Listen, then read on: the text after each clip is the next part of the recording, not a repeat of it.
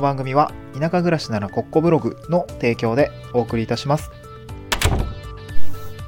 はい、おはようございます。東京から島に家族で移住して、ライターやブログ運営をしたり、古民家を直したりしている小場旦那です。今日のトークテーマは、移住して一番困ったことは結局お金という話ですね。うん、結局お金かよ、みたいな話をしたいなと思います。あのー移住すると解決することと解決しないことっていろいろあるんですけど、移住して解決したことはですね、結構その時間のゆとりとかができました。で、なんだろうな、これまあ移住のセミナーとかでも話はする予定なんですけど、生活時間帯ですね。生活時間帯。例えばですけど、朝、うん、まあ、比較的その、朝比較的ゆっくりというか、なんていうのかな、こう、うん、通勤時間がやっぱり減り、減る、減ったんですよね、僕の場合は移住をして。で都心部だと、やっぱりその、新宿勤務とかだと、新宿近辺に、まあ住もうと思えば住めるんだけど、僕みたいな家族がいて、子供がいて、まあ割とね、2LDK でとかね、えー住もうと思うと、まあ家賃クソ高くなるんですよね。まあ10万とか15万とかするわけですよ。で、僕も郊外に住んでたんですけど、結局それでも11万ぐらいしてましたかね。駐車場も込み込みで。そう。で、12万ぐらいかな。うん。そんぐらい払わないといけなくて、やっぱその分っていうの負担は、あの、働き続けなければいけない状況になるんですよね。うん。ね、10万ぐらいかかっちゃうから、やっぱり稼がないと、えー、家賃っていうものが払えなくなって、そこに住めなくなっちゃうっていう形になるので、まあ結構負担、なんだろうかな、ずっと泳ぎ続けなければいけない魚みたいな、まあ そんな感じになっちゃうかなっていうかんあの印象を持ってました。で、田舎に住もうと思ったのは、この固定費ですよね。生活コストの固定費。まあ当然車とか、あの、当然他の経費かかるはかかるんですけど、ぶっちゃけさ、なんだろう、必要なんだけど、絶対必要かって言われたら、なんかそう、なん絶対必要かって言ったら優先度下がるんだよね。でも住まいはさ、絶対必要じゃないですか。ないとね、屋根とかかね、その僕最近外で作業してるからさ、寒くなってきて、屋根があって、壁があって、暖が取れるみたいな空間ってすげえ大事だなと思ったことがあるんですよね。で、そこはやっぱ住まいっていうのは大事だし、で、やっぱね、あの、住環境が整ってるっていうことは素晴らしいことですよ。狭小住宅が悪いわけじゃないんだけども、夢には言われますね。狭いです、お家が、みたいな。もっと広々住みたいですって話はされるんですけど、で、僕が今直してるお家って7部屋ぐらいあって、えー、庭ついてて、でかい倉庫がついてて、牛舎もついてるんですけど、牛舎今ちょっと巻き小屋になってるんですけどね。やっぱそういう空間を直していると、まあ確かに今よりは広いなとかね、えー、ボロいけど広いなとかね、まあ直せばいいんですけど、まあ古民家もね、あの、いい悪いありますから、ちょっとそこはまた別の話で置いとくんですけど、えー、まあそういうその住環境っていうのは、あの、低や、低コストっていうんですかね、今家賃、まあ今家賃かかっ協力隊経費から出てるんで家賃かかってないですし、えー、と、協力隊卒隊後も多分ね、家賃3万以下で借りれるような感じの目処がついてますので、3万ですよ。3万だからさ、僕今ホワイトペーパー、ライターの仕事でホワイトペーパー1本3万円で受注してるんですけど、1本書いたらとりあえず家賃は払えるわけですよね。うん、ねそういう感じで、住まいのコストが、まあ比較的低賃金で、低賃金じゃない、低コストで 賄えるというのは非常に魅力的だったんですよね。うん。まあとりあえず住めるぞみたいな感じがありました。で、これを実現させたのは、あの、移住によるものですね。そう。で、生活時間帯、あ、ほら、生活時間帯から家賃の話すりか、すげえ変わっちゃってんだけど、ごめんなさい。なんかすげえまとまりのない話でごめんなさい。えっと、なんだっけ、その時間帯ですよね。そう、時間、だからその、ま、回り回ってその働く時間を減らしていくことができるっていうのが、その、生活コストが下がって、えー、ライスワークとライフワークって話をセミナーでもするんですけど、まあ、ライスワークが減って、ライフワークに、まあ、専念できるというような感じの、まあ、んまあ、よ、なんだ、余地があ残せたかなと思ってるんですね、移住で。で、ただ、これやっぱ段階的な話があって、僕も移住1年目めちゃくちゃしんどかったんですよ。それ何がしんどかったって言うと、まあ、ずっと赤字みたいな。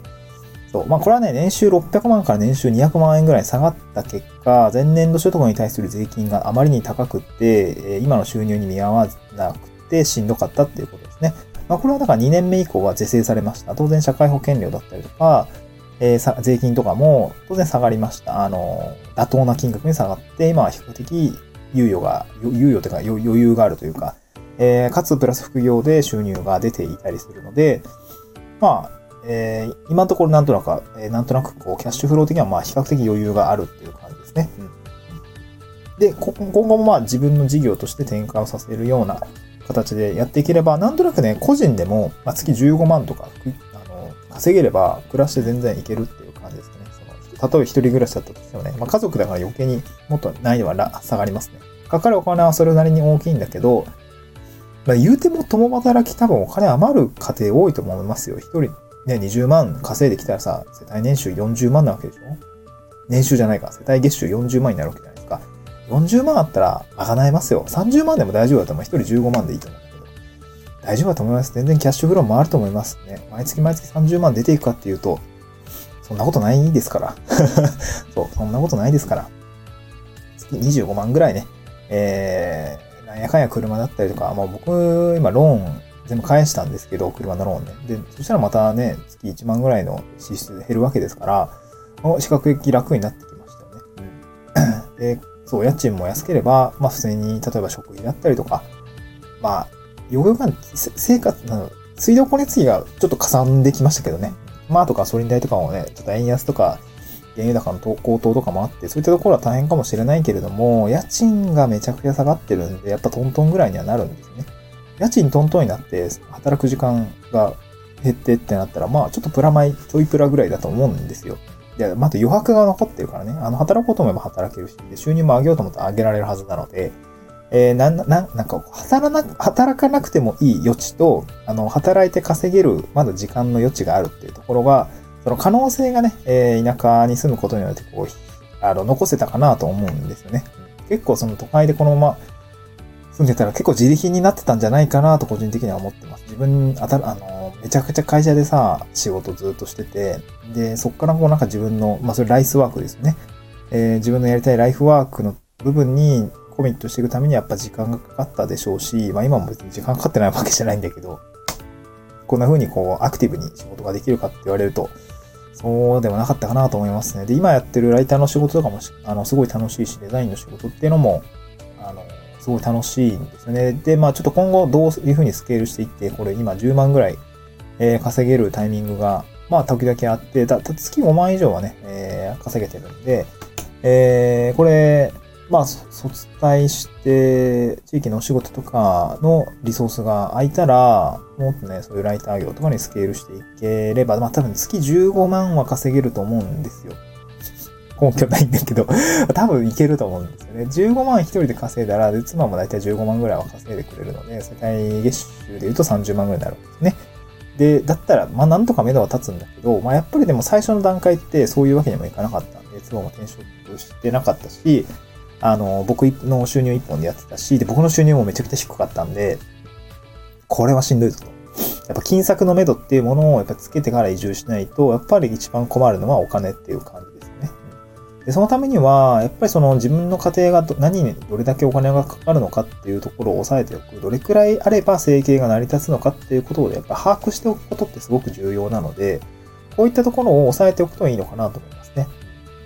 そう。だからそういう情報をね、発信してる人はなかなかいないんですよね。家族によっても全然違うしさ、子供がいるとかね、仕事何やってるとか、どこ住んでるとかね、全然よって変わるんで、この辺は難しいんですけど、まあやっぱ、そういう情報を集めて参考にしていくってことはすごく重要かなと思いますね。あのー、発信、なんていうかな、まあ僕は実費ベースで、あの、あの ファクトベースってね、このお金がかかったという事実を積み重ねて今ブログにまとめてるんで、まあそれは参考になるかなと思うんですけど、